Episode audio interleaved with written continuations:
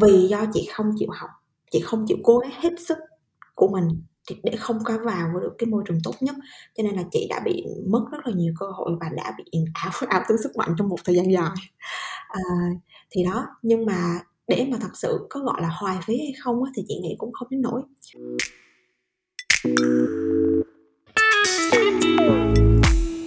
Chào các bạn đã trở lại với T.U Podcast mùa 2. Mình là Mạnh. T.U Podcast là nơi mình truyền cảm hứng cho các bạn trẻ và xém trẻ về một cuộc sống sáng tạo, một lối sống dám làm những điều mới, những điều khiến bạn cảm thấy hào hứng, nhưng cũng là những điều khiến bạn cảm thấy sợ hãi nhất. Sau những tập podcast mà mình sẽ phỏng vấn những người anh chị, những người bạn thiện lành, mình mong các bạn có thể tìm thấy chính mình trong những câu chuyện của họ và bắt đầu xây dựng cho mình một cuộc sống mà bạn hằng mơ ước. TU, cuộc sống không hối tiếc.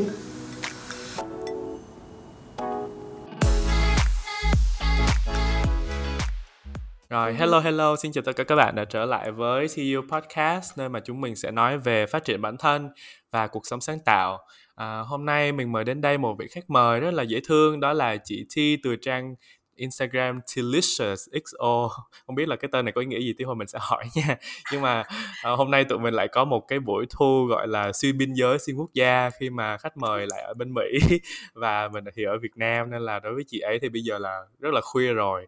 Còn mình là chỉ là một cái podcast để mở rộng đầu ngày thôi, nên là đầu tiên là cảm ơn chị Thi rất là nhiều vì đã dành cái buổi thời gian rất là khuya để có thể trò chuyện nửa đêm với em và cùng nhau chia sẻ với tất cả khán giả về một chủ đề mà Mạnh nghĩ là rất là dễ thương luôn. Đó là chủ đề là làm gì khi mà chúng ta học không giỏi.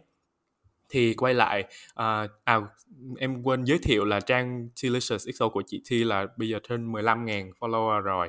Và khi mà em nhìn vào cái con số 15.000 đó, em cũng cảm thấy là rồi chị giỏi quá, mình phải làm sao để giỏi được như chị đây. Thì cái Mạnh nghĩ là cái cảm xúc đó thường nhưng mà ấy là Mạnh nghĩ là cái cảm giác là mình cảm thấy mình không giỏi bằng người khác á, nó thường thấy và nó thường trực. Và nhất là các bạn khi mà đang đi học nữa, các bạn sẽ thấy là có những cái bạn mà học giỏi hơn mình rồi được học bổng này học bổng kia, hoặc là IELTS 8.5, nói tiếng Anh như gió, hoặc là nói nhiều thứ tiếng, thì nhìn lại bản thân không biết là mình có đủ giỏi hay không, rồi ví dụ tương lai sau này mình có làm ra trò trống gì hay không, mình có đạt được cái thành tựu gì hay không. Thì cộng với là Mạnh có thấy Instagram story của chị Thi hôm đó, chị cũng có một cái Q&A, một cái câu hỏi về cái chủ đề này, và chị cũng chia sẻ chút xíu về bản thân, cũng có một cái background tương tự, thì Mạnh thấy là rất là phù hợp để có thể mời chị Thi đến đây để chia sẻ cho mọi người về cái chủ đề mà Mạnh thấy là rất là gần gũi với mọi người như thế này. Nên là rất là chào mừng chị Thi và cảm ơn chị Thi đã tham gia buổi podcast để hôm nay tụi mình có thể chia sẻ về chủ đề này ha. Thì đầu tiên không biết là chị có thể giới thiệu bản thân một chút, tên của chị nè, rồi công việc hiện tại của chị là gì, chị đang sống ở đâu, chị đã sống ở đó bao nhiêu năm rồi, và một chút xíu về trang Instagram của chị ha. Ok, hello mọi người, mình là Thi. Hiện tại mình 26 tuổi, mình đã tốt nghiệp đại học được 2 năm rồi và bây giờ mình đang đi làm. Mình đang là một marketing specialist cho một cái dealership bán xe Ford ở Texas, Mỹ. Thì như bạn nói thì mình cũng có một cái trang Instagram hay làm về phát triển bản thân này kia, làm như thế nào để mọi người kiểu tự tin hơn nè, sống tích cực hơn. Thì trang Instagram của mình là TealiciousXO. Thì như bạn nói thì Thi hiện tại đang sống ở Mỹ, thì Thi sống ở đây cũng tầm được 6 năm mấy, 7 năm rồi á. Nghe thấy có vẻ lâu ha, nhưng mà thật ra chớp mắt cái là 6-7 năm mà. Thì ngày hôm nay là bữa đầu tiên được gọi là thu podcast chính thức, cho nên là Thi cũng hơi run, bốc tem. Cảm ơn Mạnh rất là nhiều vì cho chị một cái cơ hội mà được làm việc rất là chuyên nghiệp về podcast. Dạ không hề chuyên nghiệp một chút nào, một cái podcast cây nhà lá vườn của nhà trồng được thôi. Nhưng mà cảm ơn chị, một trang Instagram rất là nhiều bạn follow cũng như rất là nhiều những điều tích cực mà hôm nay có thể đến đây để chia sẻ cùng em cũng như các bạn ha. Rồi, đầu tiên trước khi đi vào cái phần câu hỏi chủ đề thì trong mùa này thì với tất cả khách mời em có một câu hỏi chung, đó là một câu hỏi về tính cách. Thì không biết là chị Thi có phải là một người hay dùng sổ tay không? Có, chị phải dùng sổ tay, tại vì nếu như không có sổ thì chị không có làm được chuyện gì hết đó. Thì câu hỏi của em đó là nếu như chị chỉ được chọn một loại sổ tay mà chị mong muốn từ giờ đến cuối cuộc đời, chị mua một loại sổ tay thôi, thì chị sẽ chọn một cuốn sổ tay như thế nào? Nếu như mà được chọn thì mình đi từ bề ngoài trước ha. Nếu như mình được chọn thì bề ngoài chị sẽ chọn một cuốn nó hơi kiểu boring một xíu, kiểu như mọi người nhìn vào mọi người không có muốn dở ra đọc, để cho just in case là mình để mình lỡ có để cái cuốn sổ đâu đó thì cũng không có ai mở sổ ra đọc của mình. Còn nếu như mà về ở đằng trong thì chị muốn là một cuốn sổ trắng, không có bất cứ một cái template nào hết, nói chung là trắng trơn luôn, để mình có thể muốn thì mình viết, mình có thể muốn thì mình làm table để mình có thể plan hết tất cả mọi thứ mình muốn, mình có thể vẽ rất là tùy mình. Tôn trọng sự riêng tư, tức là cái bề ngoài disguise, disguise đây là không có gì hết nhưng mà bên trong là tất cả những cái tâm tư của mình, đúng không? Kiểu trắng trơn để chị có thể thỏa sức viết ra, vẽ ra hoặc là plan ra tất cả những cái suy nghĩ của mình. Thì em cũng có nói chuyện trước với chị Thi từ trước ở trên Instagram rồi, thì em cảm thấy là chị hơi hướng ngoại, nhưng mà em cũng không biết là chị có phải hướng ngoại thực sự không, tại vì cách trả lời của chị khá là hướng ngoại, nhưng không biết là có phải hướng ngoại không hay là đó là cách thường mà chị trả lời tin nhắn như vậy, thì nó có liên quan đến tính cách của chị không? Thì cũng như trước đây thì Thi có chia sẻ với Mạnh đó, thì không biết vì sao tất cả 100% những cái bài test về tính cách đó, thì Thi là người hướng nội. Nhưng mà somehow những cái cách mà cái cách mình sống, cái cách mình trả lời mọi người, mình chia sẻ với mọi người thì mình lại cảm giác mình là người hướng ngoại. Nên mình cũng không biết là mình là hướng nội hay hướng ngoại nữa, thì okay. Thì cứ kệ nó đi, xong rồi hướng gì đó thì hướng, thì mình cứ mình thích làm gì thì okay. Mình cứ làm thôi. Ủa nhưng mà trước khi Covid thì chị cảm thấy thời gian của mình thoải mái hơn khi ở xung quanh người khác hay là ở một mình? Thì em thấy cái đó là một cái dấu hiệu á. Cái đó thì lại khác nha, chị lại không thích nó, chị không thích quá là social, không thích đi ra nói chuyện với người này người kia. Mặc dù khi mà chị biết là nếu như mà chị đi làm cái giờ mà 9 giờ tới 5 giờ chiều thì chị rất thích đi ra nói chuyện với người khác. Nhưng mà sau giờ hành chính rồi thì chị rất tôn trọng cái thời gian riêng tư của mình, và kiểu như là sau giờ hành chính và cuối tuần thì chị chỉ muốn cái giờ đó là dành cho gia đình thôi, chị không muốn đi chơi với bất cứ một ai hết. Vậy thì có một sự rõ ràng và nó bilinear, nó hai thái cực, nó rất là rõ ràng. Đúng rồi đó. Nhưng mà Thi là một con người rất là nữ, kiểu thịt mỡ thịt nạc, kiểu một lúc thì như vậy xong một lúc thì như khác. Ok, nhưng mà đó là cũng là sự thú vị của chị. Theo kinh nghiệm của bạn thì cứ nhào vô nói chuyện thôi, còn chị thích trả lời sao thì chị trả lời. Đúng rồi. Chị không thích nói chuyện thì thôi. Đúng rồi, không thích trả lời thôi, kêu thôi hôm sau đi em, kiểu vậy. Rồi. Rồi, ok, bây giờ mình sẽ vô câu hỏi chủ đề ha. Thì chủ đề của ngày hôm nay đó là làm sao khi học không giỏi, thì đối với chị thì định nghĩa của chị học không giỏi là như thế nào, và chị có cảm thấy là trong quá khứ mình là lọt vô trong cái định nghĩa là học không giỏi đối với chị hay không? Thì cái lý do mà Thi ngồi ở đây với một cái topic mà làm sao khi học không giỏi thì chắc là mọi người cũng đoán được rồi, đúng không? Thì đương nhiên ngày xưa Thi học không giỏi. Đối với Thi khi mà học không giỏi tức là học kiểu cứ tàn tàn, giống như mình ở một cái mức trung bình, một cái lúc trung bình của lớp thôi, mình không có một cái gì đó highlight, và cái cuộc đời đi học của mình nó không có một cái cột mốc gì mà nó quá là kinh khủng.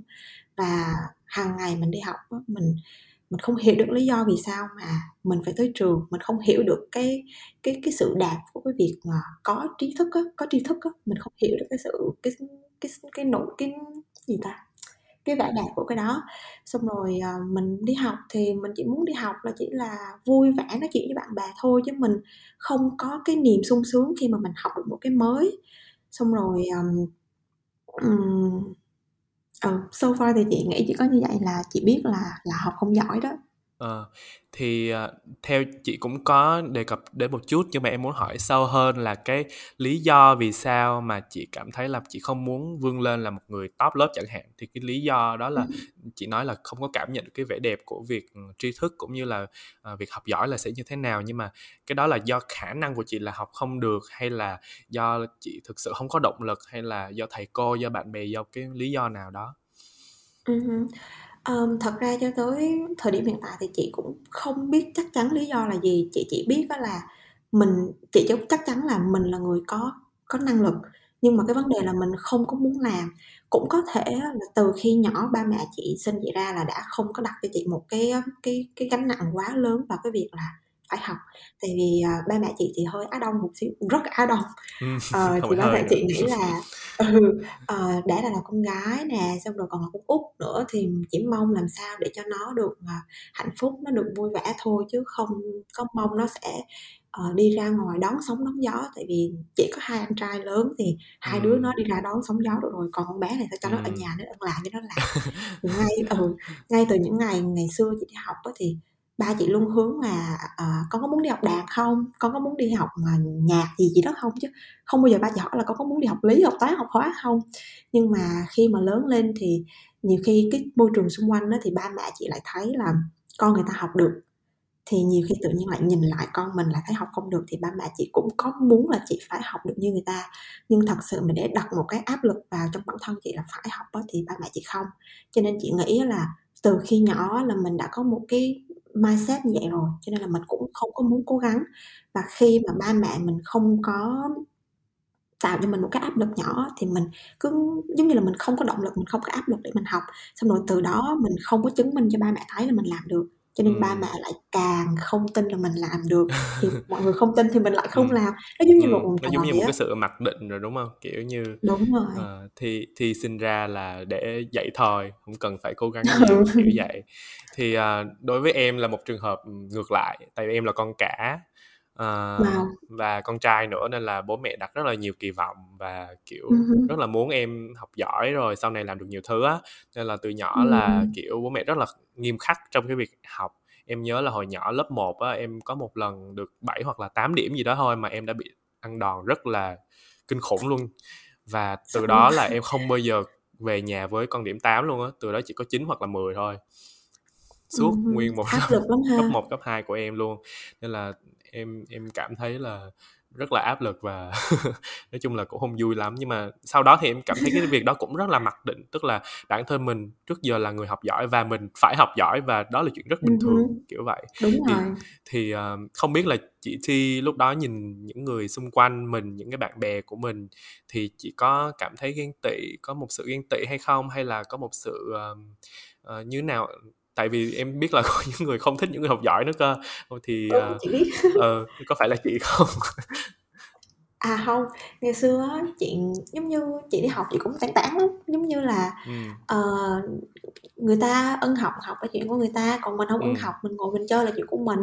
Xong rồi, nhưng mà đúng là có những cái mà khi mà chị bị so sánh đó, tại vì phải kể ra là đúng là ba mẹ chị không có kỳ vọng vào chị nhiều, nhưng mà những người họ hàng, ví dụ như là cô dì chú bác gì đó hai bên nội ngoại á, thì người ta rất là hay nhìn vào xong nói là vì sao lại không dạy dỗ con như thế này mới đúng, như thế kia mới đúng. Xong rồi chị cũng có những cái bạn anh chị em họ á, thì các bạn học cũng rất là ok, thì mọi người cũng hay so sánh. Thì khi mà mình nghe so sánh thì mình chỉ thấy buồn là kiểu vì sao mọi người chỉ đánh giá mình bằng cái chuyện học được hay không được, mà mình không đánh giá những cái chuyện khác, thì mình chỉ buồn như vậy thôi. Chứ còn mà để ghét anh chị em thì là không, và ghét những bạn học giỏi thì cũng không. Em cũng muốn đi sâu hơn một chút về cái định nghĩa học được hay không được đó. Thì được ở đây đó là điểm số ở trên lớp, đúng không? Chỉ có được hơn ở một số những cái môn khác, hoặc là không được ở những môn nào đó không? Tức là nó chỉ không được đều, hay là được môn này hay là mất môn kia. Nhưng ngày xưa chị đi học thì giống như chị học kiểu đi học như số chẵn số lẻ vậy á, kiểu có một năm á thì chị học rất là giỏi những môn tự nhiên nha, ui chà, văn nè, tiếng Anh nè, địa sử, học bài, trời chị giỏi lắm. Xong tự nhiên có mấy năm á chị không được, nhưng mà chị học toán lý á gì đó, toán hóa lý gì đó, hóa là không bao giờ chị học được, nhưng mà toán là lý nè, mấy cái môn tự nhiên một xíu thì chị lại học được. Cho nên thật ra là tới cuối năm á thì chị vẫn có năm giỏi, có năm khá, nhưng mà để mà so ra cái điểm phẩy á thì chị không bằng những anh chị em trong nhà. Thì chị nghĩ nha, khi nào chị cũng là cái đứa mà cái điểm phẩy thấp nhất trong nhà hết trơn á. Cho nên là mọi người hay hỏi là sao mà ba mẹ không lo cho mà học, buổi tối ra ba mẹ không kiểm tra bài hả? Thì mình nghe mình cũng rất là buồn, vì sao đánh giá mình được rồi mà vì sao lại lôi cả ba mẹ vào đây á. Đó, thì hồi ngày xưa mình thấy như vậy thôi. Ok, rồi, thế thì không biết là cái khoảnh khắc nào, hoặc là chị đến đại học hay là sau này đi làm, hoặc là như thế nào mà chị đã có một cái sự kiện nào đó đã thay đổi, và chị đã thay đổi hay chưa, và cái sự kiện nào đã gây ra cái sự thay đổi đó, rằng là chị phải thay đổi để có thể đạt được nhiều hơn, có điểm cao hơn chẳng hạn, là thay đổi bản thân mình. Thì thật sự cái dấu hiệu đầu tiên mà chị cảm thấy là mình còn cái thay đổi đó là lúc đó chị học mà đại học năm 1 ở Việt Nam.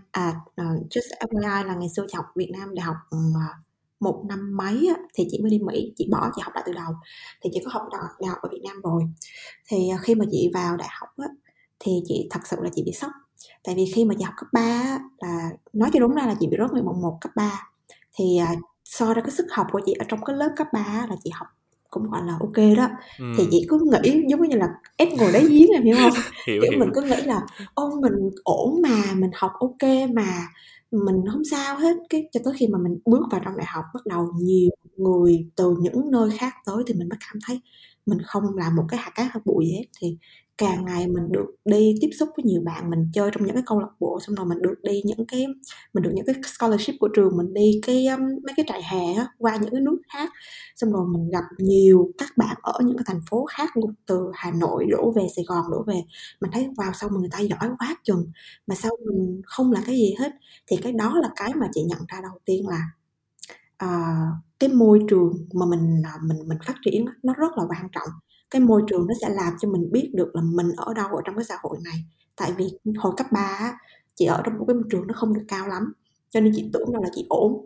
Nhưng thật ra khi mà chị bước ra một cái môi trường thật, cái đại học thì giống như là một cái xã hội thu nhỏ mà, thì chị bước ra chị bị sốc. Chị cảm thấy là mình cần phải thay đổi. Thì cái đó là cái khoảnh khắc đầu tiên. Thì cho tới khi mà năm 2 đại học thì chị có cơ hội đi Mỹ, thì ba chị kêu là thôi đi Mỹ đi, xong rồi chị ok đi Mỹ luôn. Thì xong rồi chị mới đi Mỹ. Thì mọi thứ vẫn tàn sẵn sàng như vậy, không có chuyện gì xảy ra hết. Tại vì chị vẫn plan là khi học xong mà chị sẽ về Việt Nam. Cho tới khi năm 2, năm 3 thì chị quyết định là chị sẽ ở lại. Thì khi mà chị quyết định ở lại thì chị mới suy nghĩ là mình có cái gì khác với các bạn ở đây để mình có thể đấu được với các bạn, để mình có thể kiếm được việc. Thì chị nhận ra là mình không có gì hết. Thì lúc đó bắt đầu là chị mới cảm thấy là mình phải thay đổi thôi. Tại vì cái áp lực của cái việc mà mình không là ai trong xã hội á, nó làm cho mình phải thay đổi. Chứ còn trước đây thì mình sống ở trong cái vòng tay của ba mẹ, mình nghĩ là ôi bây giờ ba mẹ mình lo cho mình cái này cái kia. Cũng có thể là mình nhỏ thì mình ngu thì không nói nha. Nhưng mà khi mà mình còn ở với ba mẹ thì tất cả mọi thứ nó rất là đầy đủ, mình không có nhận thấy được cái điều đó. Và khi mà mình bước ra ngoài rồi thì mình mới thấy cái xã hội ngoài nó đáng sợ như thế nào, thì mình mới cố gắng được.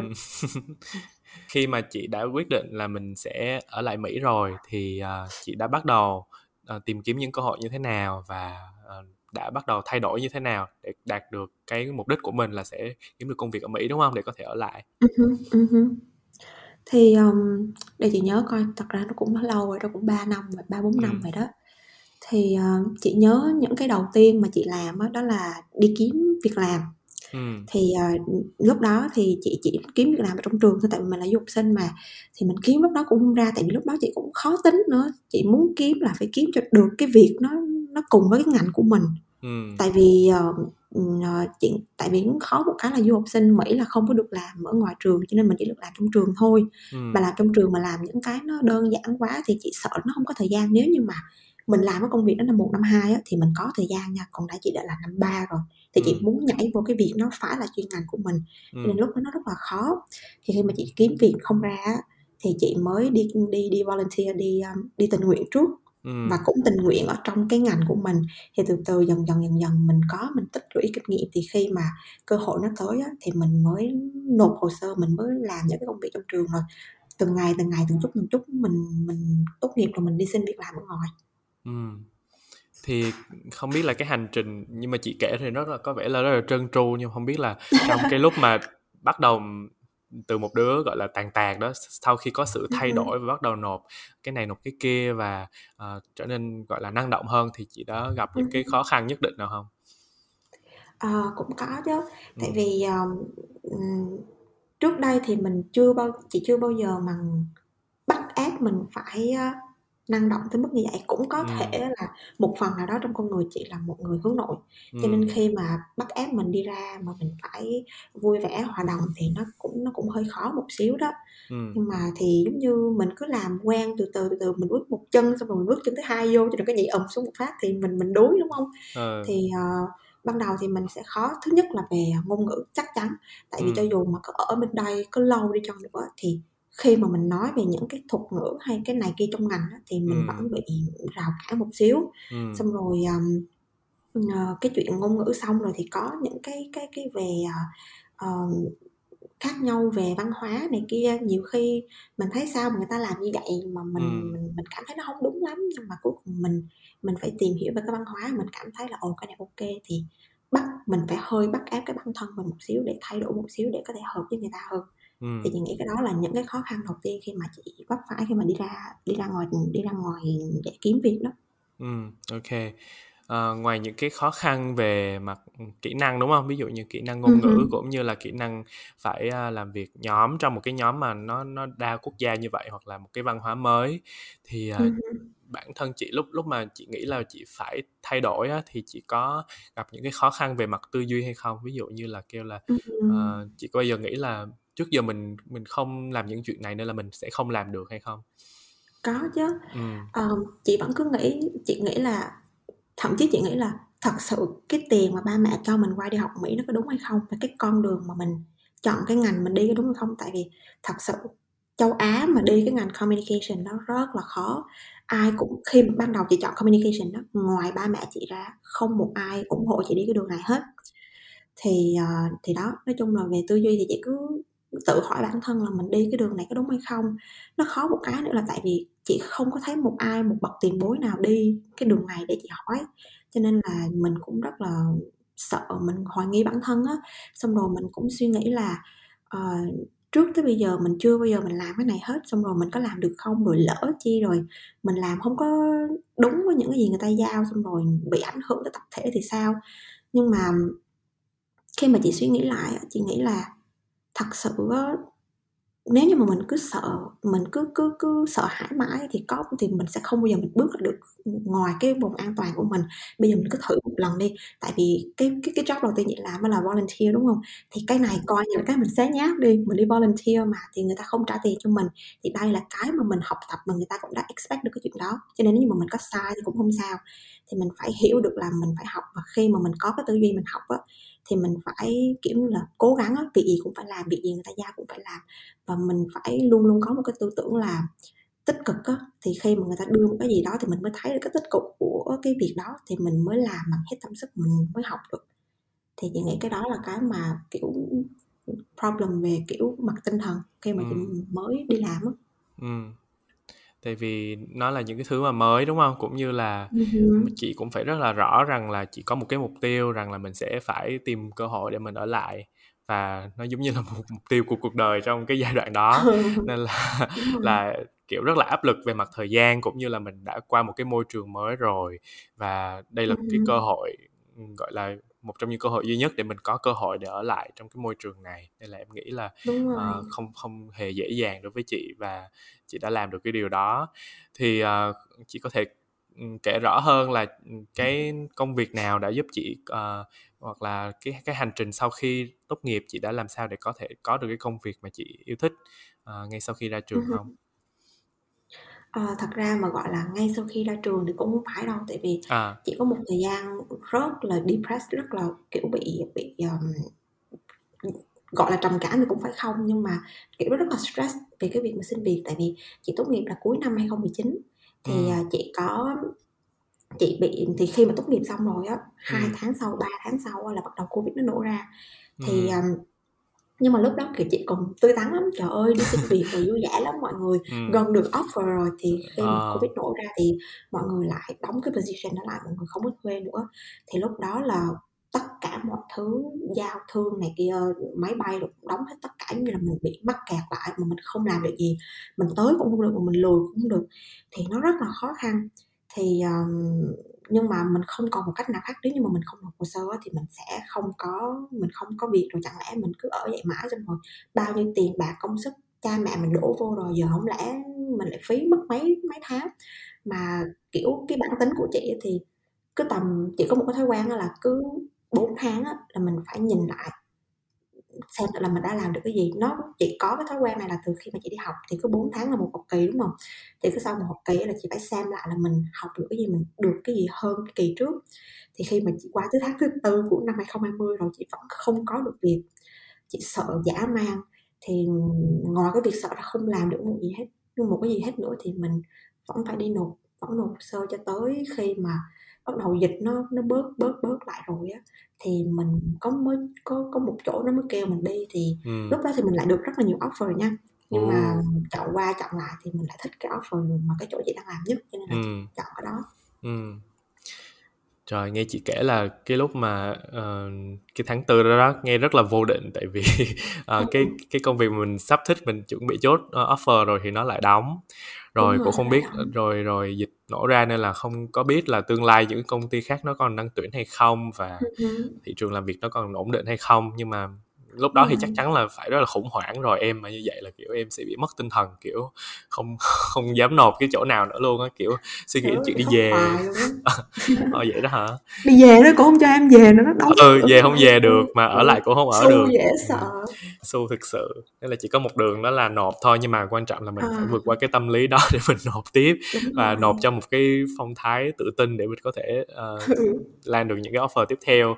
Nên là rất là ngưỡng mộ chị trong cái giai đoạn đó. Thì bây giờ cũng đã ổn rồi ha. Không có gì ngưỡng mộ hết trơn á. Chị lúc đó là vừa khóc vừa nộp không vừa khóc rồi nộp, nhưng mà khóc nha, nhưng mà vẫn phải nộp nha, rồi vẫn phải làm nha. Cái hồi em đi nộp công việc ở bên Nhật cũng vậy, nhưng mà không có dính Covid nên là đỡ hơn một chút, nhưng mà cũng là một cái hành trình nộp liên miên, rồi phải đối mặt với rejection, rồi nói chung là push bản thân trong khi mình không rất là không ổn á. Thì em nghĩ là cái giai đoạn đó cũng khá là khủng hoảng đối với những bạn mà mới ra trường và gặp cái tình trạng dịch như vậy nữa thì rất là khó. Rồi thì bây giờ sau một khoảng thời gian từ nhỏ đến giờ rồi đó, bây giờ có công việc rồi, đã đạt được một số những cái thành tựu ổn định rồi, có cuộc sống khá là ổn định ở Mỹ rồi, thì chị nhìn lại cái khoảng thời gian mà mình chưa giỏi ở lúc cấp 2, cấp 3 thì chị cảm thấy đó có phải là sự hoài phí không? Hay là mọi thứ nó nên tự nhiên là như thế? Chị thích câu hỏi này.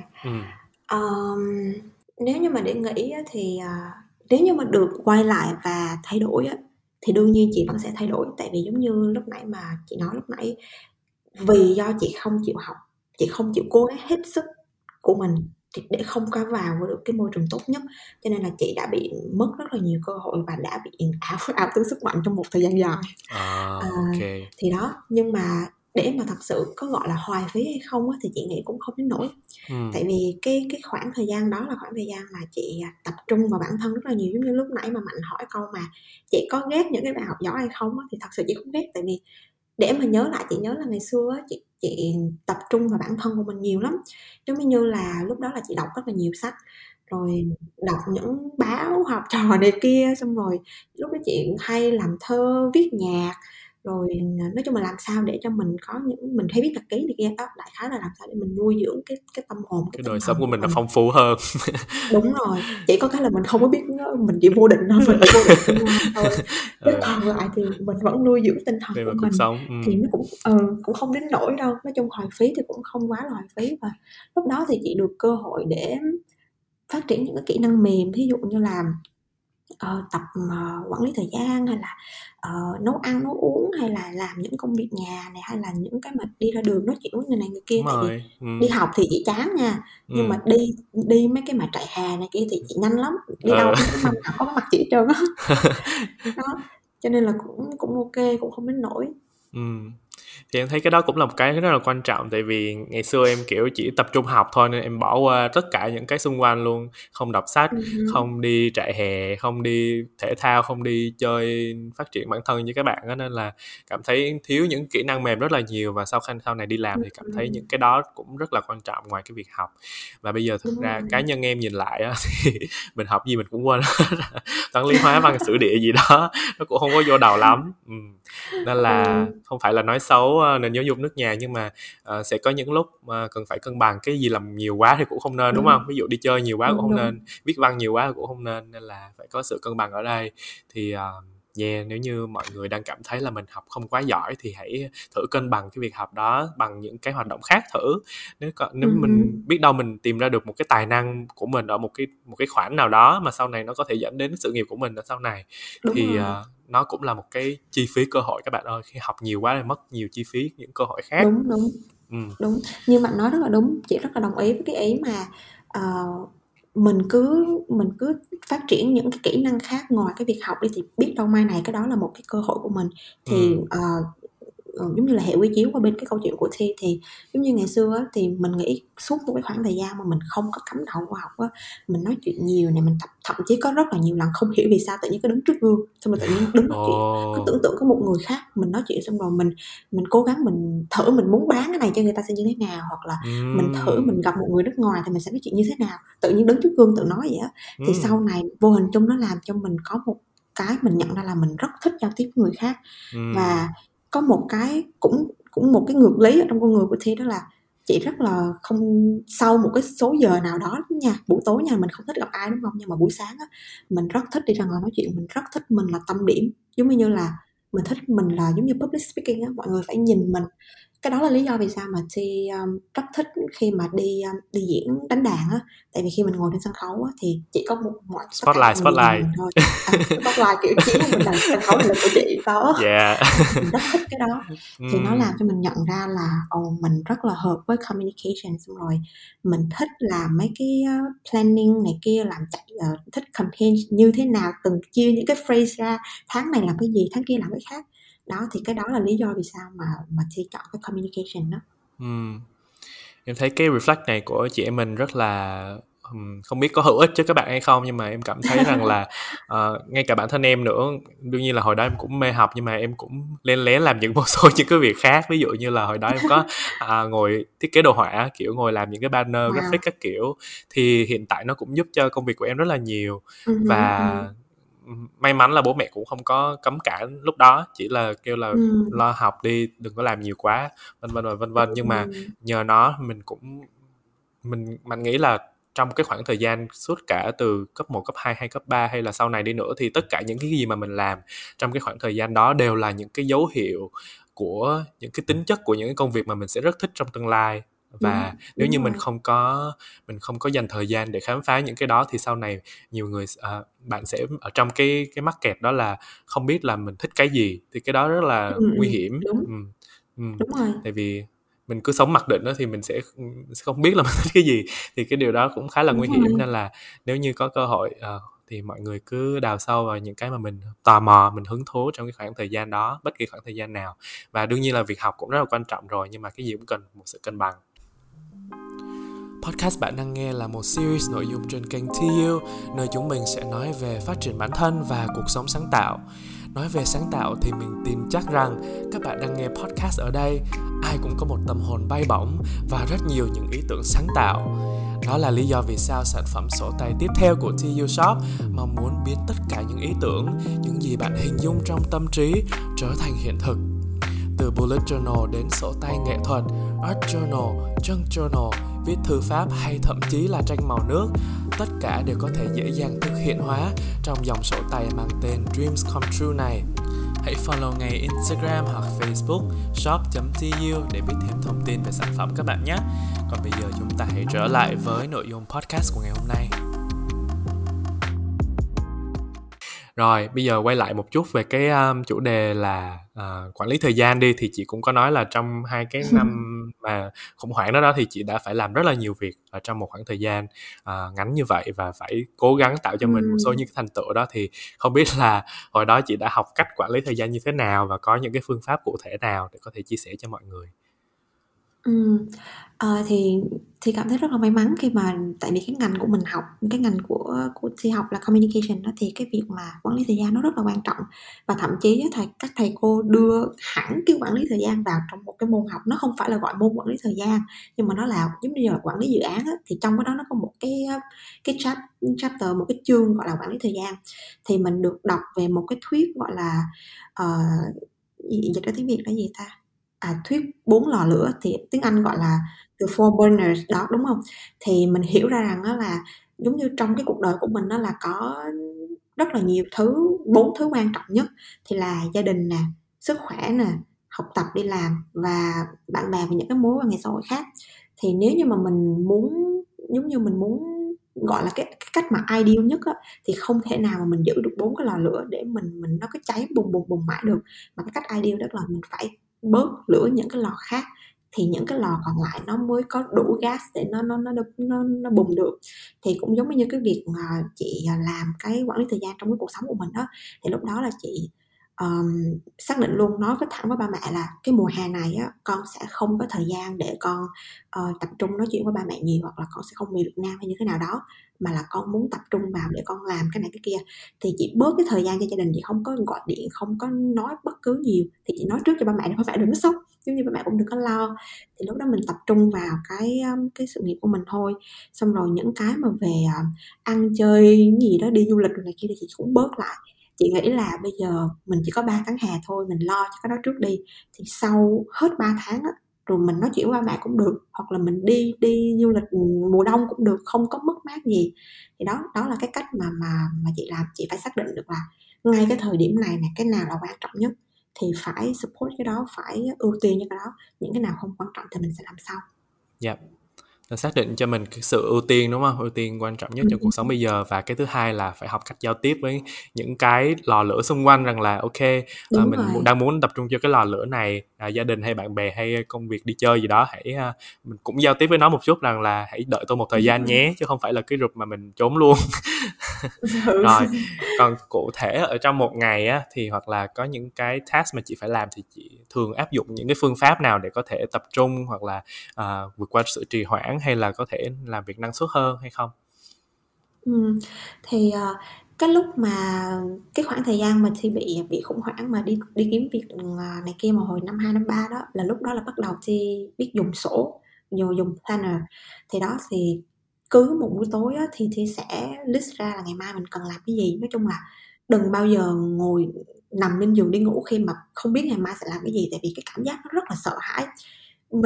Mình nghĩ nếu như các bạn nhỏ, các bạn mà tầm học cấp 1, cấp 2 nghe cái chuyện này thì cảm thấy rất là buồn cười, nhưng mà khi các bạn đã đủ lớn á, thì các bạn cảm thấy cái việc mà ngày mai mình không biết làm cái gì á, nó sợ hãi lắm, nó đáng sợ lắm.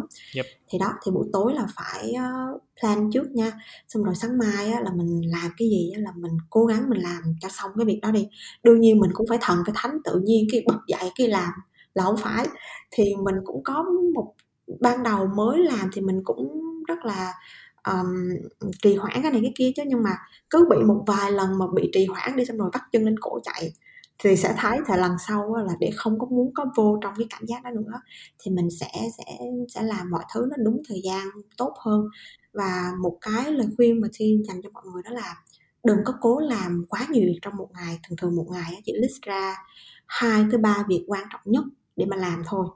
Thì trong cái ngày đó nếu như mà có phát sinh ra thêm cái việc gì á, mà mình làm được á, thì mình làm, còn không thì thôi mình chỉ tập trung vào 2-3 cái việc quan trọng nhất để mình không có bị hoãn. Giống như là mình làm được cái tự nhiên mình hoãn, cái mình hoãn rồi mình không có tâm lý đâu để mình làm nữa, thì nó lại quay về một cái vòng tròn đó. Cho nên là phải thực tế với những cái mục tiêu mà mình đặt ra trong một ngày.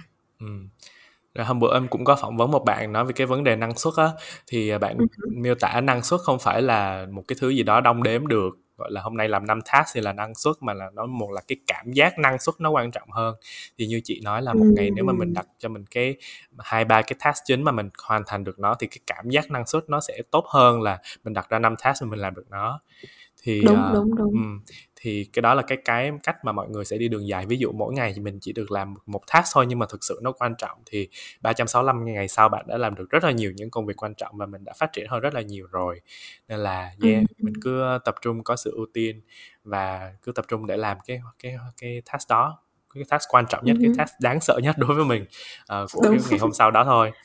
Và như chị nói nữa đó là khi mà mình như các em bây giờ có thể là không biết được cái sự quan trọng của việc là mình list ra những công việc trong ngày á, thì có thể là do là mình đi học phổ thông mình đã có một cái thời khóa biểu rõ ràng rồi, ví dụ đúng như rồi, sáng mình đi đến trường, chiều mình đi học thêm, tối mình đi học thêm tiếp chẳng hạn, thì nó đã có một cái thời khóa biểu rất là rõ ràng rồi, mình không cần phải đặt ra thì đã có người làm cho mình rồi. Nhưng mà khi mà bắt đầu đi học đại học hoặc là sau này đi làm á, thì không có ai quản mình hết, nên là cái việc mình tự viết ra và tự rõ ràng những cái việc mà mình cần làm rất là quan trọng. Không, mình nghĩ là chòm sao nào chiếu mệnh bạn thì cũng phải làm việc đó thôi.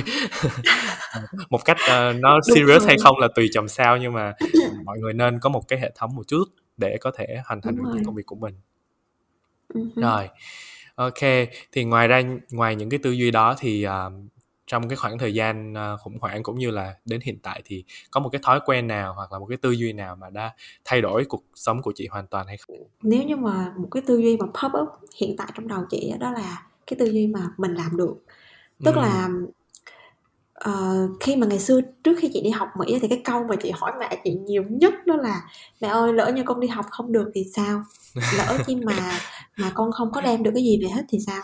Thì mẹ chị có nói là con thấy biết bao nhiêu người đó người ta đi học được, mẹ sinh con ra cũng đầy đủ tay chân, đầu óc của con cũng bình thường như mọi người, thì vì sao mọi người làm được mà con không làm được? Thì chị luôn luôn nghĩ trong đầu một câu là vì sao người khác làm được mà mình không làm được. Chỉ có là quan trọng là mình có cố gắng bằng người ta không hay thôi.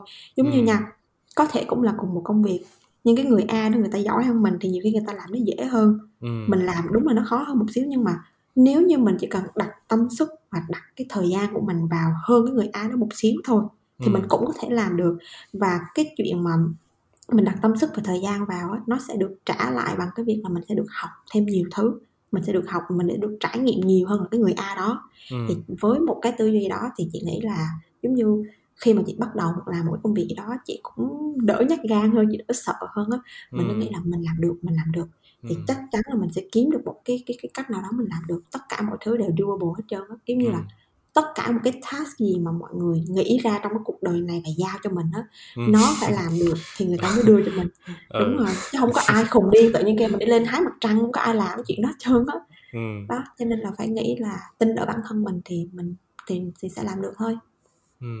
Em cũng rất là đồng ý là cái tư duy này, cái cách suy nghĩ này rất là hợp lý trong cái trường hợp là học không giỏi thì phải làm sao, đúng không? Thì phải học thôi, hoặc là phải cố gắng tiếp thôi. Nếu mình học không giỏi thì mình cố cái khác chẳng hạn. Tất cả những cái mục tiêu của mình đặt ra thì sẽ làm được nếu như mình đặt đủ cái tâm trí và cái thời gian của mình ở cái điều đó. Quan trọng là mình thực sự có muốn cái điều đó hay không nữa. Thì cái việc mà tìm hiểu và khám phá ra được những cái điều mà mình thích và đặt tất cả tình yêu, tất cả tâm can của mình để đạt được cái mục tiêu đó chính là cái chìa khóa của việc làm sao để học giỏi đây, làm sao để làm được nhiều đây. Ok, rồi thì em nghĩ đến đây chắc cũng đã có thể trả lời được những cái thắc mắc của các bạn về chủ đề làm sao khi học không giỏi này. Thì không biết là chị Thi có một cái thông điệp nào cuối cùng nếu như mọi người vẫn đang cảm thấy là mình chưa đủ, hoặc là mình chưa đủ giỏi, hoặc là mình sẽ không bao giờ làm được đâu, thì không biết là chị có cái lời khuyên nào hoặc là lời chia sẻ nhắn nhủ nào đến các bạn không? Thì Thi chỉ muốn nói với mọi người là nếu như mà các bạn đang ở trong một cái tình trạng là không học, học không quá giỏi hay là không có tìm được cái tương lai của mình đó, thì cũng đừng có quá lo lắng, tại vì mình nghĩ ai cũng sẽ trải qua cái cảm giác này hết. Và đừng bao giờ để cho cái quá khứ của mình hay là những cái mặc định mà người khác đặt lên mình đó, nó quyết định cái tương lai của mình. Đừng bao giờ để cái chuyện đó xảy ra. Tại vì như Tuy là một cái ví dụ, tại vì ngày xưa thì mình giống như mình cứ sợ hãi này kia đó, mình cũng là một cái con người bình thường thôi, nhưng mà bây giờ á, mình đạt được những cái gọi là thành tựu thì hơi to lớn nha, nhưng mà thôi cứ dùng tạm là từ thành tựu đi. Đạt được một số cái thành tựu mà cái công ty cách đây 10 năm á, nó sẽ không bao giờ nó nghĩ nó có thể làm được. Cho nên là, và chị biết là những cái mà chị đang có hiện tại thì ba mẹ chị rất rất là tự hào về chị. Cho nên chị nghĩ là nếu chị làm được thì tất cả mọi người ai cũng sẽ làm được. Tại vì chị chắc chắn chị là một con người rất bình thường, chị không có một cái gì quá là xuất chúng hết trơn á. Chị có cái làm chị quyết tâm và chị cố gắng này kia thôi, và chị bị áp lực này kia cho nên là chị quyết tâm rồi này kia đó. Cho nên là nếu chị làm được thì các bạn cũng sẽ làm được. Nên các bạn hãy tìm cho mình một cái áp lực riêng nha. Áp lực của chị Thi là định cư. Rồi Rồi, cảm ơn chị Thi rất là nhiều về một cái thông điệp rất là năng lượng để gửi đến các bạn ha. Thì mong là các bạn thông qua những cái chia sẻ này cũng có thể tìm cho mình một cái phương hướng tiếp theo để có thể cố gắng và thoát ra khỏi cái suy nghĩ rằng là mình không làm được. Tại vì ở đây Mạnh và cả chị Thi đều tin rằng bạn có khả năng và bạn sẽ có thể làm được tất cả những gì mà bạn đặt tâm trí của mình vào ha. Rồi, bây giờ chúng ta sẽ chuyển qua phần đào sâu một chút về cuộc sống cá nhân của chị Thi này. Em muốn hỏi về trang Instagram của chị. Thì không biết là chị đã bắt đầu trang Instagram từ lúc nào? Và thôi đầu tiên là hỏi là lý do vì sao có cái tên là Tealicious đi. Nếu như mình đã chia sẻ cái tên này chắc là hơi quê đó. Tại vì nó rất là random đó. Tại vì phải nói trước là cái lý do mà chị làm cái trang này là chị không hề nghĩ là một ngày mình sẽ go big, nhưng một ngày mình sẽ phát triển, hiểu không? Cho nên là mình lấy một cái tên rất là cái gì nó pop up trong đầu mình phát là làm luôn. Thì Thi là cái tên của Thi đi làm, giống như là ở bên đây thì mọi người không có đọc được cái tên đúng của chị, cho nên là chị lấy tên Thi. Tại vì có một số là mọi người kêu tên thật nhưng mà mình không có nghe được, mình kêu ủa gì mày kêu táo hả, cho nên là chị quyết định là lấy tên Thi đi học rồi đi làm luôn. Thì cái chữ Thi của chị là chữ tờ, chữ e, chữ e á đó. Thì như vậy đúng không? Xong rồi chị còn thích trà, không phải trà sữa đâu nha, mà ý là mấy cái kiểu mà trà xanh, trà đen, trà này trà kia, mình thích thử những loại trà. Thì bởi vì mình thích như vậy cho nên là sau này mình muốn mở một quán nước thì mình lại lấy tên là Tealicious, giống như là tea và chung với lại Tealicious đó. Thì mình gọt hai cái vô thì nó là Tealicious. Thì sau này á, giống như mình không có tại vì khi mà chị muốn mở quán nước là lúc đó chị học năm 2 năm 3 đại học kia, nhưng mà vì một số thứ nữa chị không có thể nào chị mở được. Thì chị cũng rất là buồn, tại vì giống như một cái đứa con tinh thần mình ấp ủ rất là lâu mình không làm được. Thì mình với khi mà mình pop up lên cái ý định là mình làm Instagram á, thì mình lấy cái tên này. Thì cái Tealicious có người lấy rồi cho nên là mình phải bỏ thêm cái chữ XO vô. Cái chữ Tealicious hay thì chứ không có ý nghĩa gì hết trơn á. Tưởng là chị hung ôm đó, cái hung XO đó chỉ có vậy thôi đó. Xong rồi càng làm sau này thì lại giống như mình đã quen với cái giống như là một cái brand của mình vậy rồi, mình cũng không muốn đổi. Bởi vậy trời ơi, một cái tip rất lớn cho mọi người, nếu như mọi người muốn làm phát triển social media, làm ơn lấy một cái tên ngay từ đầu, hãy serious về cái tên đó. Giống như là đừng có kiểu một cách random giống như mình bây giờ muốn chuyển cũng không được, mà nghe rất là ngu ngốc Tealicious là gì trời. Ủa nhưng mà hồi đó chị tạo cái account này á, thì chị có nghĩ là chị sẽ làm cái hướng nội dung như bây giờ hay không, hay là hồi đó chị định làm nội dung cho quán trà? Không, cái lúc mà chị làm cái account là lúc đó là chị đã biết là chị đã give up cái idea làm quán trà rồi, cho nên là chị làm cái account là để là thử những cái mà mình biết về thuật toán trên Instagram thì có đúng không, nhưng mà ý là thử để cho biết thôi chứ không phải là để phát triển. Tại vì ngày xưa chị học là communication chứ không phải là marketing, nhưng mà mình vẫn được học một số học phần của marketing đó, thì mình có biết những cái về social media marketing nhưng mà mình không có biết rõ á. Cái thì mình muốn làm để mình học, thì khi mà cái thuật toán là mới ra là chị sẽ đi lên chị post bài, và khi mà chị học được cái thuật toán đó rồi là bắt đầu chị disappear luôn, chị mất tích luôn. Khi nào có thuật toán mới là chị lại lên, chị lại post, xong rồi chị lại mất tích đó. Giống như cái account để ngồi chị test đúng không? Đúng rồi đó, giống như là chỉ là test thôi. Thì càng về sau này chuyện đó bắt đầu khi tháng 3, tháng 4 vừa rồi là chị quyết định là cuối năm nay là chị sẽ nghỉ làm ở công ty đang làm. Tức là chị plan xa lắm, chị plan cho tới cuối năm lận thì chị biết là chị sẽ nghỉ, cho nên là chị muốn tập trung vào làm một cái Instagram thật sự để sau này mà mình có thêm kỹ năng, để sau này mình đi ra mình làm việc á thì người ta sẽ tin những gì mà mình nói là mình có kỹ năng social media này kia, cho nên nhưng mà không có gì chứng minh thì người ta cũng không có tin lắm. Thì khi mà chị càng làm, khi mà chị được tầm 1-2 ngàn 3 ngàn rồi á, thì chị cảm thấy là cái trang này nó đem tới cho chị những cái nguồn năng lượng cũng rất là tích cực, xong rồi được biết rất là nhiều người hay ho, giống như là Mạnh nè, đem tới cho chị rất là nhiều không thiệt mà đem tới cho chị rất là nhiều những cái cơ hội á, thì càng ngày chị càng thích và kiểu như đặt tâm huyết nhiều hơn vào trong cái trang này.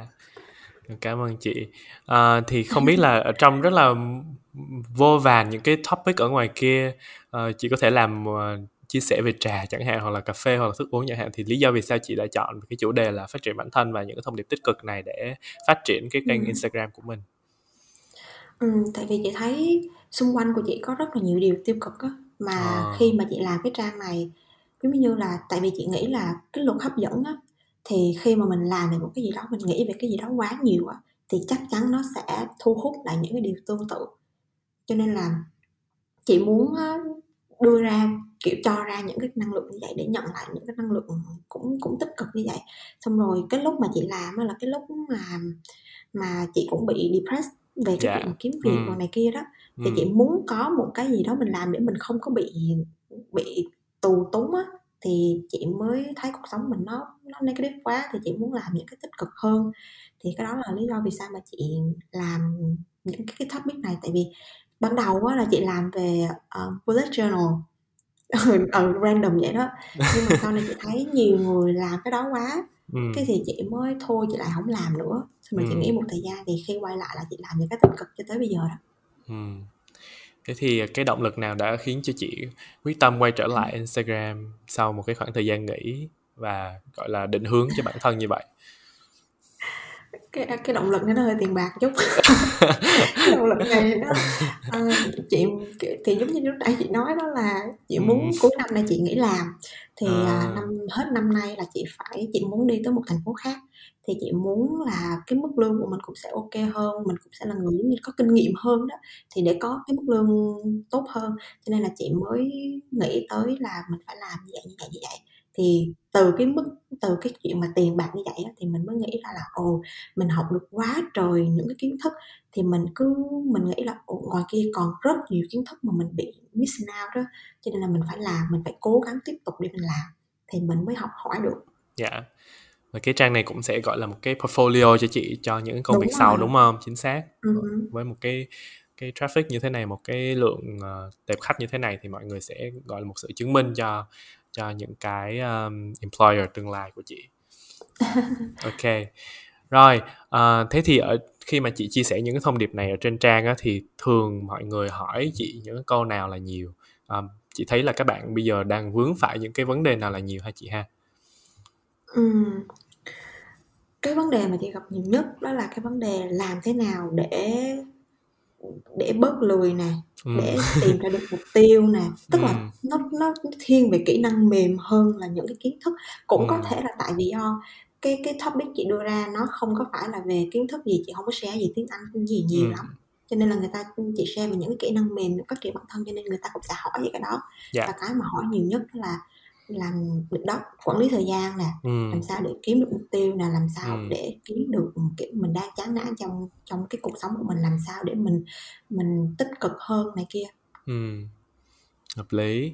Và thôi những cái thắc mắc này thì mọi người hãy qua trang Instagram của chị để mọi người tìm cho mình những câu trả lời ha.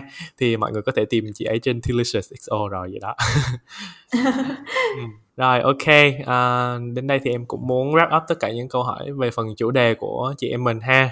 Thì bây giờ mình sẽ chuyển qua phần cuối cùng, đó là phần câu hỏi nhanh. Chị đã sẵn sàng cho phần này chưa? Ủa, cái câu hỏi nhanh tức là câu hỏi mà kiểu sao? Mình coi ở trên YouTube mà người ta kiểu 3 giây, 5 giây hả? Đúng rồi, chị được trả lời trong vòng 5 giây thôi.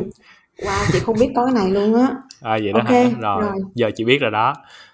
Rồi, nhưng mà có vài câu thôi à, lẹ lắm. Ok.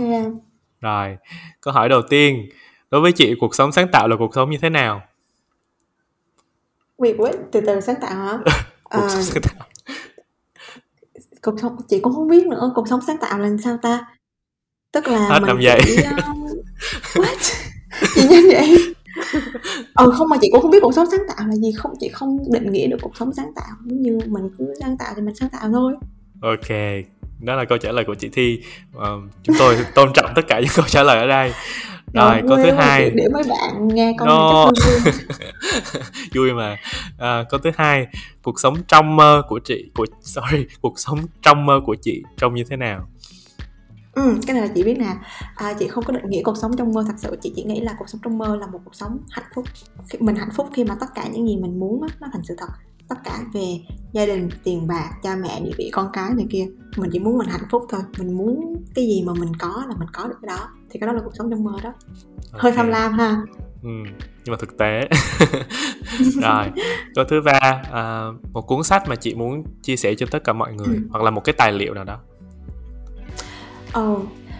Cái này chị mới share ngày qua trên Instagram luôn đó. So far thì cuốn này là cuốn mà chị thích nhất, là cuốn sách Ikigai. Đọc sao là biết y vậy luôn á, Ikigai. Là cái cuốn sách này nó nói về cái lối sống, cái một cái concept sống của người Nhật, làm như thế nào để mọi người ở Nhật người ta rất là kiểu bình tâm, bình an, nhẹ nhàng. Chị biết là Nhật là một cái nước cũng rất là kiểu xô bồ này kia, nhưng mà nó rất là nổi tiếng với cái chuyện là kiểu người ta sống rất là thọ và người ta sống rất là an lạc á. Chị cảm giác như vậy. Và cái cuốn sách này nó dựa trên cái concept sống của người Nhật, để giống như giúp cho mọi người cảm giác thấy bình an trong cái cuộc sống hiện tại của mình. Giống như cứ mỗi lần chị đọc là mỗi lần chị đều nghiệm ra những cái điều hay ho khác nhau, nên là rất highly recommend mọi người cái đó. Dạ, ok. Câu hỏi tiếp theo, một thói quen mà đã thay đổi cuộc sống của chị. Đó là lên kế hoạch. Cái đó là chắc chắn phải lên kế hoạch. Từ khi mà chị lên kế hoạch, mọi thứ nó trong tầm kiểm soát lắm. Khi mà cảm giác cái đầu của mình nó bị bùng mà không biết bắt đầu từ đâu á, chỉ cần lấy một tờ giấy, một cái bút xuống, viết hết tất cả mọi thứ ra, xong rồi sắp xếp lại cái nào làm trước, cái nào làm sau, thì cái đầu của mình nó sẽ nhẹ nhàng hơn. Rồi, câu hỏi cuối cùng, một cái châm ngôn sống hoặc là câu nói nào đó mà chị rất là yêu thích. Cái câu này chị thích từ cách cũng 6-7 năm rồi, và chị không có ý định là chị sẽ tìm một câu khác thay đổi. Tức là everything happens for a reason. Tức là mọi thứ xảy ra vì có lý do của nó. Ủa vậy hả? Trời, hay quá vậy. Hay thiệt. Chị rất thích câu đó. Em rất thích câu này. Yeah, chị cảm giác giống như khi nào mà kiểu bỏ nó vô ở trong một cái tình trạng tốt cũng được, mà xấu cũng được, như là tốt thì mình nghĩ là trời ơi, đúng là mọi thứ xảy ra đều có lý do, mình deserve để mà có cái này. Còn khi mà chuyện gì đó xấu xảy ra, chị nghĩ là chắc chắn sẽ có một chuyện gì đó xảy ra mà mình chưa có thấy được, mà một cái thế lực nào đó nó không cho mình cái này, tại vì nó muốn giúp mình thôi, thì mình cứ từ từ mình sẽ giải quyết được cái chuyện này, mình sẽ biết được là vì sao mình gặp cái này trong cuộc sống. Đối với em nó giống như một câu thần chú vậy đó. Mỗi lần vui hay buồn đều có thể dùng được, giống như chị nói. Rồi, ok, vậy là chúng ta đã hoàn thành xong phần Q&A rồi. Cảm ơn chị rất là nhiều vì đã tham gia buổi podcast ngày hôm nay, để chia sẻ cho mọi người về một chủ đề mà không phải là dễ để chia sẻ cho dưới tư cách là một người influencer đâu. Nhưng mà em nghĩ là tất cả mọi người đã nghe tập ngày hôm nay thì đều nhận ra được cho mình một cái bài học nào đó, và sẽ có một cái phương hướng cụ thể để phát triển cho bản thân mình trong tương lai hơn, và cũng cảm thấy là tự tin hơn với những gì mà mình có thể đạt được trong tương lai. Thì cảm ơn chị rất là nhiều vì những chia sẻ này ha, và em mong rằng là những cái dự định của chị trong năm nay cũng như những năm tiếp theo nữa, kể cả công việc cá nhân hay là công việc ở trong sự nghiệp của chị, thì đều sẽ được như mong muốn, để có một cuộc sống trong mơ mà chị mong muốn ha. Cảm ơn bạn cực kỳ nhiều. Một lần nữa cảm ơn bạn rất nhiều đã cho chị cái cơ hội mà ngồi thu podcast. Chị ghiền cái podcast lắm, nhưng mà chị nói chuyện chị cảm giác bị nhạt nhẽo, nên là không dám làm. Thì cuối cùng cũng đã có một người chịu làm cho mỗi mình. Thì cảm ơn bạn rất nhiều. Rồi, nếu như các bạn muốn xem thêm những nội dung của chị Thi thì có thể qua Instagram của chị Thi nha. Mình sẽ để ở dưới phần mô tả ha. Và mong là các bạn đã thích tập của ngày hôm nay. Nếu như bạn thích tập này, đừng quên follow và subscribe cho TU Podcast ở trên Spotify cũng như là Apple Podcast ha. Chúc mọi người có một tuần làm việc cực kỳ năng lượng và vui vẻ. Bye bye.